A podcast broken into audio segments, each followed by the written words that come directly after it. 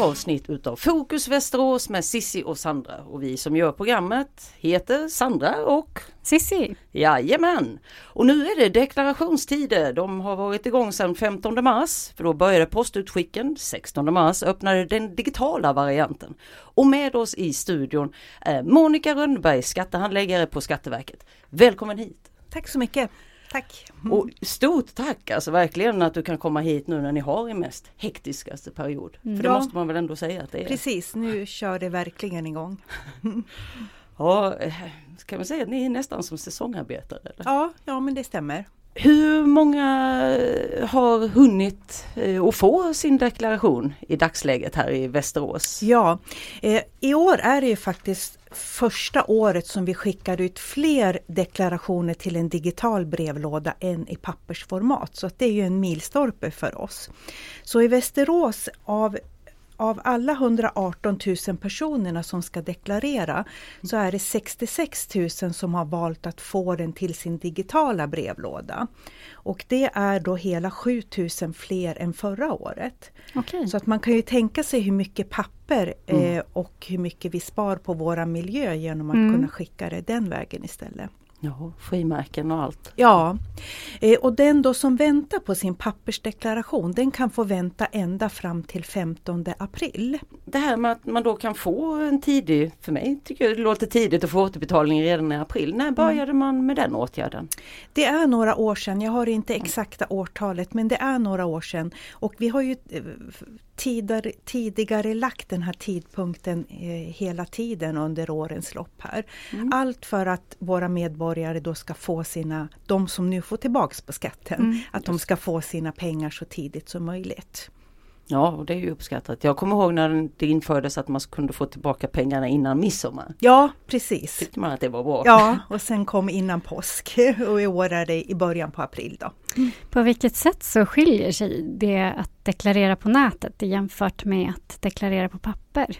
Eh, För våran del så ser vi att det blir ju mycket mer rätt när man deklarerar på, på nätet. För att om man ska summera till exempel bilagor eller summera saker och ting så gör ju eh, gör ju programmet det åt en. Mot om man själv sitter och fyller i sina belopp så Mm. kan man felsummera. Eh, det blir mycket fel och mycket tokigheter på grund av att vi inte ser riktigt vad det står för siffror. Eller att man kanske skriver en text i en ruta där det ska vara en siffra. Okej. Mm. Och det blir, skapar mycket mer arbeten för oss. För allt sånt måste vi manuellt sitta och luska ut. Vad står det? Eh, Hur ska det här vara? Hur många är ni här i Västerås som jobbar med det här?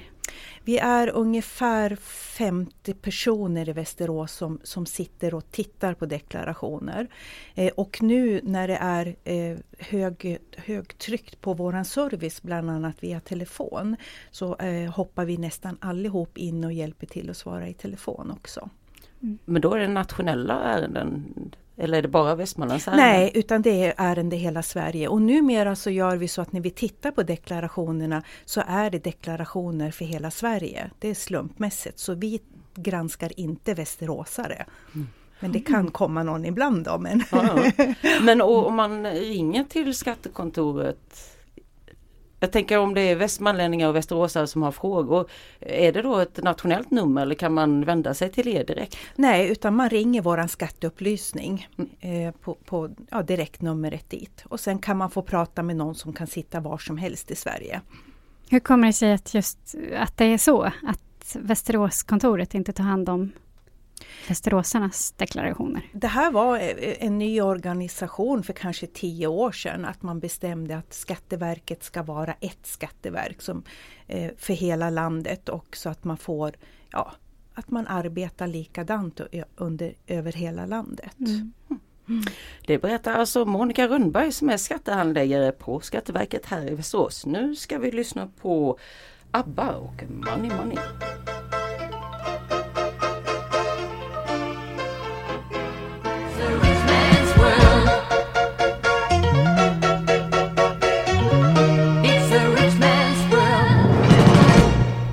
Lyssnar på Fokus Västerås med Sissi och Sandra som idag gästas utav Monica Rönnberg som är handläggare på Skatteverket.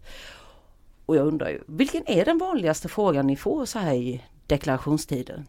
Eh, en av de vanligaste frågorna är när får jag mina pengar? Mm. Ja, det är vi alla intresserade Ja. av. och det är jättemånga som ringer in till oss för att ställa den frågan.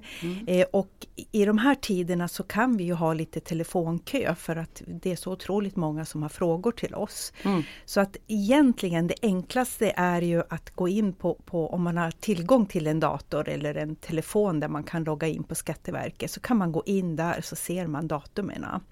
Slipper man sitta i en telefonkö. Och det kanske vi borde ta redan nu då. Hur vet man om man får skatteåterbäring, alltså att man ska få pengar tillbaka, eller om man ska få restskatt, det vill säga att man har betalat för lite skatt och ska betala. Ja, eh, om det är så att man bara godkänner sin deklaration, eh, då är det ju det beloppet som står. Man får med en bilaga där det står att betala eller att få tillbaks. Mm. Så att om man bara godkänner och man, man inte gör någon ändring, då får man ju sina pengar redan i april då. Mm. Men om man gör någon ändring och gör, det, gör den ändringen man deklarerar via appen eller på vår hemsida, då räknar vi ut den nya skatten på en gång. Så då kan man där se, jaha den här ändringen innebär att jag får tillbaka så här mycket eller jag ska betala så här mycket. Mm. Och ska man betala så är det i de allra flesta fall inte förrän 12 november man behöver betala. Så då har man ju några månader på sig att samla ihop Ja. eller spara till beloppet om det nu är något större. Ja, precis. Vad händer då om det råkar bli något fel i deklarationen? Man har alla goda förutsättningar eller liksom vill göra rätt och väl och ändå blir det något fel på någon siffra eller någon kolumn. Vad händer då? Eh, vi säger att om man själv upptäcker att det har blivit ett fel innan 3 maj då deklarationen ska vara inlämnad. Då kan man bara logga in sig igen på sin deklaration och göra om den så att säga och rätta det här felet. Okej. Eh, är det så att vi upptäcker att någonting har blivit fel, till exempel att man har fått en felaktig kontrolluppgift av en arbetsgivare och arbetsgivaren skickar in en ny kontrolluppgift och vi ser det här innan 3 maj, då går vi också in och ändrar på deklarationen som man själv ser på datorn. Vilka är de vanligaste misstagen då som görs i deklarationen? Eh, De vanligaste misstagen är ju att man felaktigt gör avdrag för saker man inte har rätt att göra avdrag för. Vad kan det vara till exempel? Eh, Framförallt så ser vi att den som gör avdrag för resor till och från arbete, där är det mycket fel. Eh, Det är mycket fel när man redovisar försäljning av sin bostad. Eh, Framförallt när det gäller förbättringsutgifter man har haft på sin bostad. Det är ganska krångliga regler. Mm. Eh, sen ser vi även fel på aktieförsäljningar och till aktieförsäljningar hör ju även kryptovalutor som går under värdepapper. Där ser vi också att det är mycket fel. Ja, för det är väl en ganska ny företeelse? Ja, det är en ny företeelse och, och lite knöligt att deklarera, lite svårt. Man måste liksom hålla rätt på vad man gör för eh, affärer med de här kryptovalutorna. Ja. Eh, Och sen tänker jag att är det inte svårt för Skatteverket att kontrollera det också när folk har konton som inte fysiska i utan det ligger väl, det är väl målbaserade Ja, det är som pl- plånböcker och, och sånt så att det är klart att det är svårt. Eh, Vi, vi har vissa saker vi, vi ser då men, men eh, det, är ju inte som en svensk bank att vi får en kontrolluppgift. Nej det är det jag menar. Nej. Hur går utvecklingen med det? Görs det någonting i, dem, i det ärendet liksom inom Skatteverket så att det kommer att bli andra? Och vi har ju kontakt med det som kallas för växlare då, där man växlar sina till exempel svenska pengar till en kryptovaluta. Så har vi kontakter med dem och kan via dem begära att få ut utgifter, eh, uppgifter. Eh, och, och får där också. Vad är det som gäller för att få göra avdrag till och från arbetet då? Ja, det största felet man gör är att man inte tänker på att man måste tjäna två timmar per dag om man väljer att ta sin bil istället för att åka kollektivt. Så till exempel om en västeråsare ska åka till Stockholm och jobba så måste man tjäna två timmar per dag att ta bilen istället för att ta tåget som det är till Stockholm. Då. Men okej, för då en tågresa tar enkel väg 55 minuter Och lite beroende på vart du ska i Stockholm så kan ju det ta en timme eller en och en halv. Eller. Ja. Så, men är det, då är det sammantaget på en dag så ska man ha tjänat två timmar. Det så då, två... låter, mm. då låter det som att avståndet behöver vara större än det är till Stockholm? Ja, det är, är ytterst sällan eh, man tjänar två timmar på att åka, kommunal, åka bil till Stockholm gentemot att åka kommunalt. Så att de flesta som bor i Västerås som jobbar i Stockholm ska göra avdrag för, för eh, kommunalt åkande. Då. Eh, och sen är avdragsgränsen 11 000 så det gör att med årskort så kanske man inte kommer upp till 11 000. Mm. Just det. Nej. Det finns ett sånt ja. schablonavdrag som ja, ska göras. Precis, först. så att det är kostnader över 11 000. Vi, eh, vi har ju även en beräkningstjänst på vår hemsida så att man kan gå in och slå in sina egna förutsättningar. Så kan man se om man får avdrag eh, och med hur mycket i så fall. Så den kan man ju titta på om man har funderingar. Okay. En annan sak som slår mig, vi har ju, som vi ska tala mer om senare, mm. men eh, som tillhör det här ämnet, eh, det är ju Corona. Eh, man har gått ut från Folkhälsomyndigheten och andra och sagt att man helst inte ska åka kommunalt utan använda eget fordon. Mm. Kommer det att finnas några lättnader i det då? Just för det här, för det för perioden 2020 med anledning av Corona vad det mm. gäller pendling? Nej, det, Nej. det finns inga nya lagar eller regler för det utan det är precis som det alltid har varit, två timmar. Då vet okay. vi det. Ja. Nu ska vi lyssna på Meja, All about the money.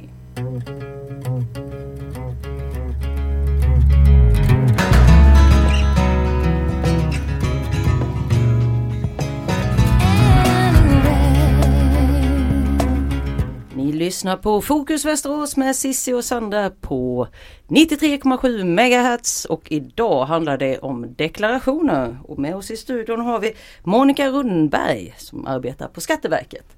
Och ja, det är väl ingen som har missat att vi har levt ett år med Corona, med pandemin och vi talade lite om det innan låtpausen. Eh, finns det några avdrag som privatpersoner kan göra nu när det har varit ett sånt här pandemiår?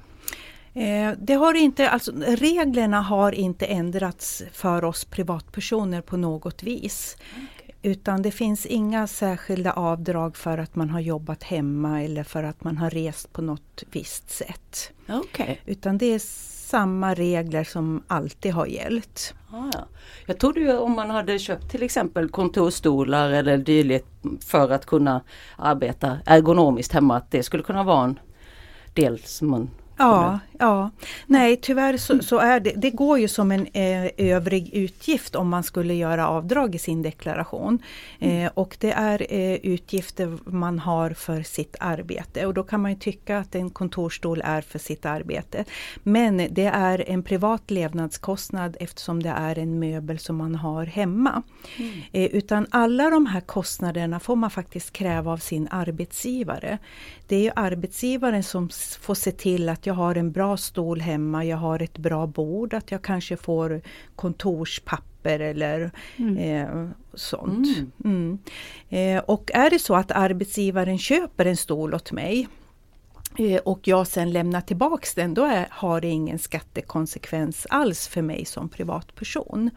Mm. Skulle däremot arbetsgivaren köpa den här stolen och ge den till mig mm eh, så blir, får, blir jag förmånsbeskattad för jag har fått en gåva utav arbetsgivaren. Då.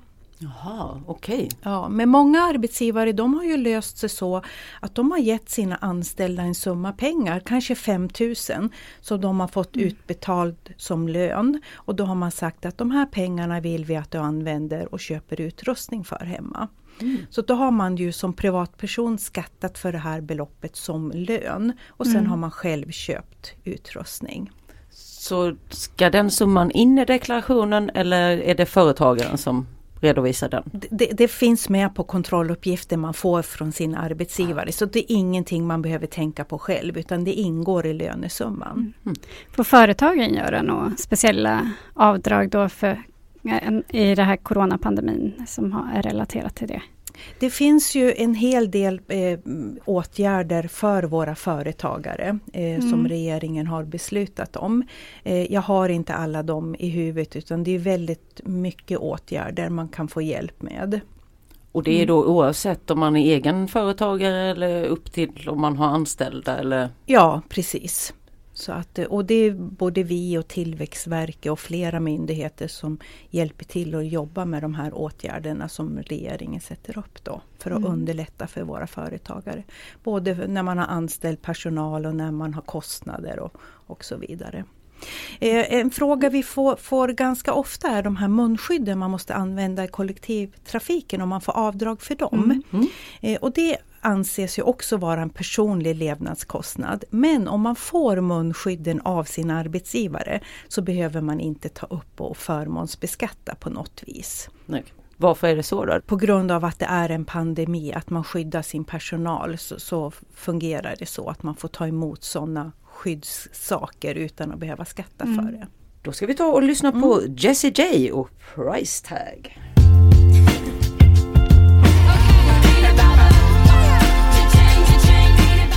Idag handlar det om deklarationen. Monica Rönnberg som jobbar på Skatteverket har rätt ut flera av våra frågetecken. Men jag undrar ändå över en sak och det är varför ska vi skicka in deklarationen 3 maj? För mig skulle det vara mer logiskt att göra det i början på året eller i slutet på förra. För det första så måste vi få in alla uppgifter, alla kontrolluppgifter från ja, hur mycket man har tjänat när man arbetar och så vidare. Så allt sånt måste ju hinna in och vi måste eh, hinna få kunna trycka det här i deklarationerna.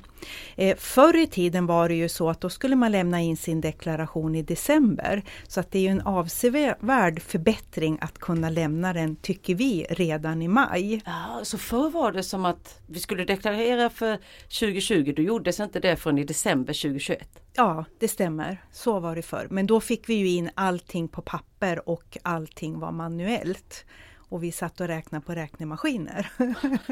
så det har ju hänt lite maskinellt numera. ja, det kan man ju vara glad för och ja. att ni har verktyg som kanske digitaliserar den här processen som du ja. har berättat. Så att man kan. Och vi vill ju att det här ska gå fortare och fortare. För, dels så att man ska veta vad blev min skatt för förra året och är det så att man får tillbaks pengar så vill vi ju betala ut dem så fort som möjligt.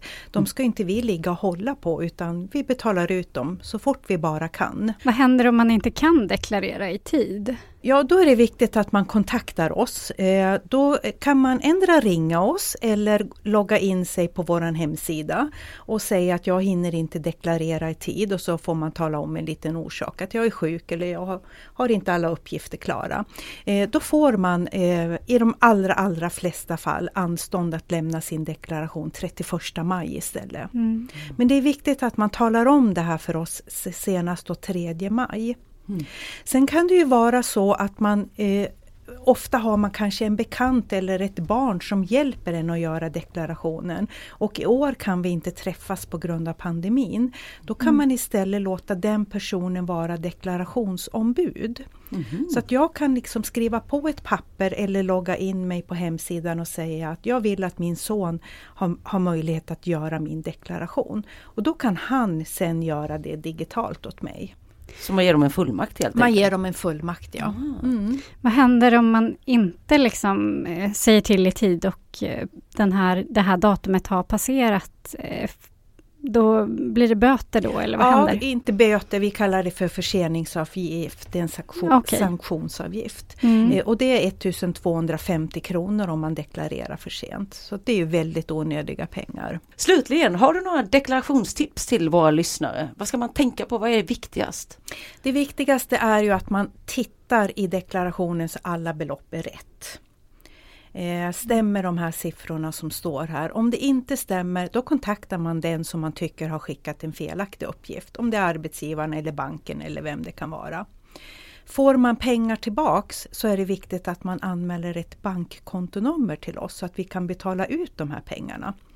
Vad händer annars om ni inte har något bank? Skickar ni det en postväxel? Ja, då skickar vi en postavi så småningom men det kan ta tid då innan man får den.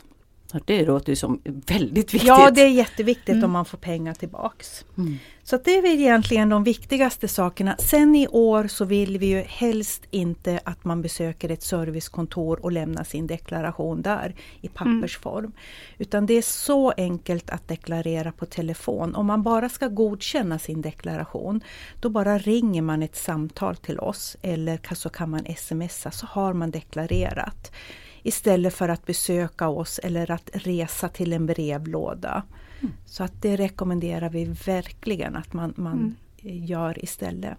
Förra året var det alltså en halv miljon personer i Sverige som hade bara kunnat ringt ett samtal till oss och godkänt sin deklaration. Som istället valde att posta den i en brevlåda.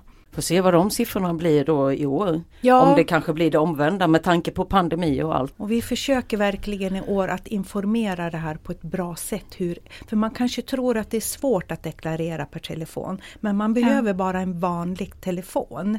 Så bara knappar man in en kod och så får man en bekräftelse du har deklarerat.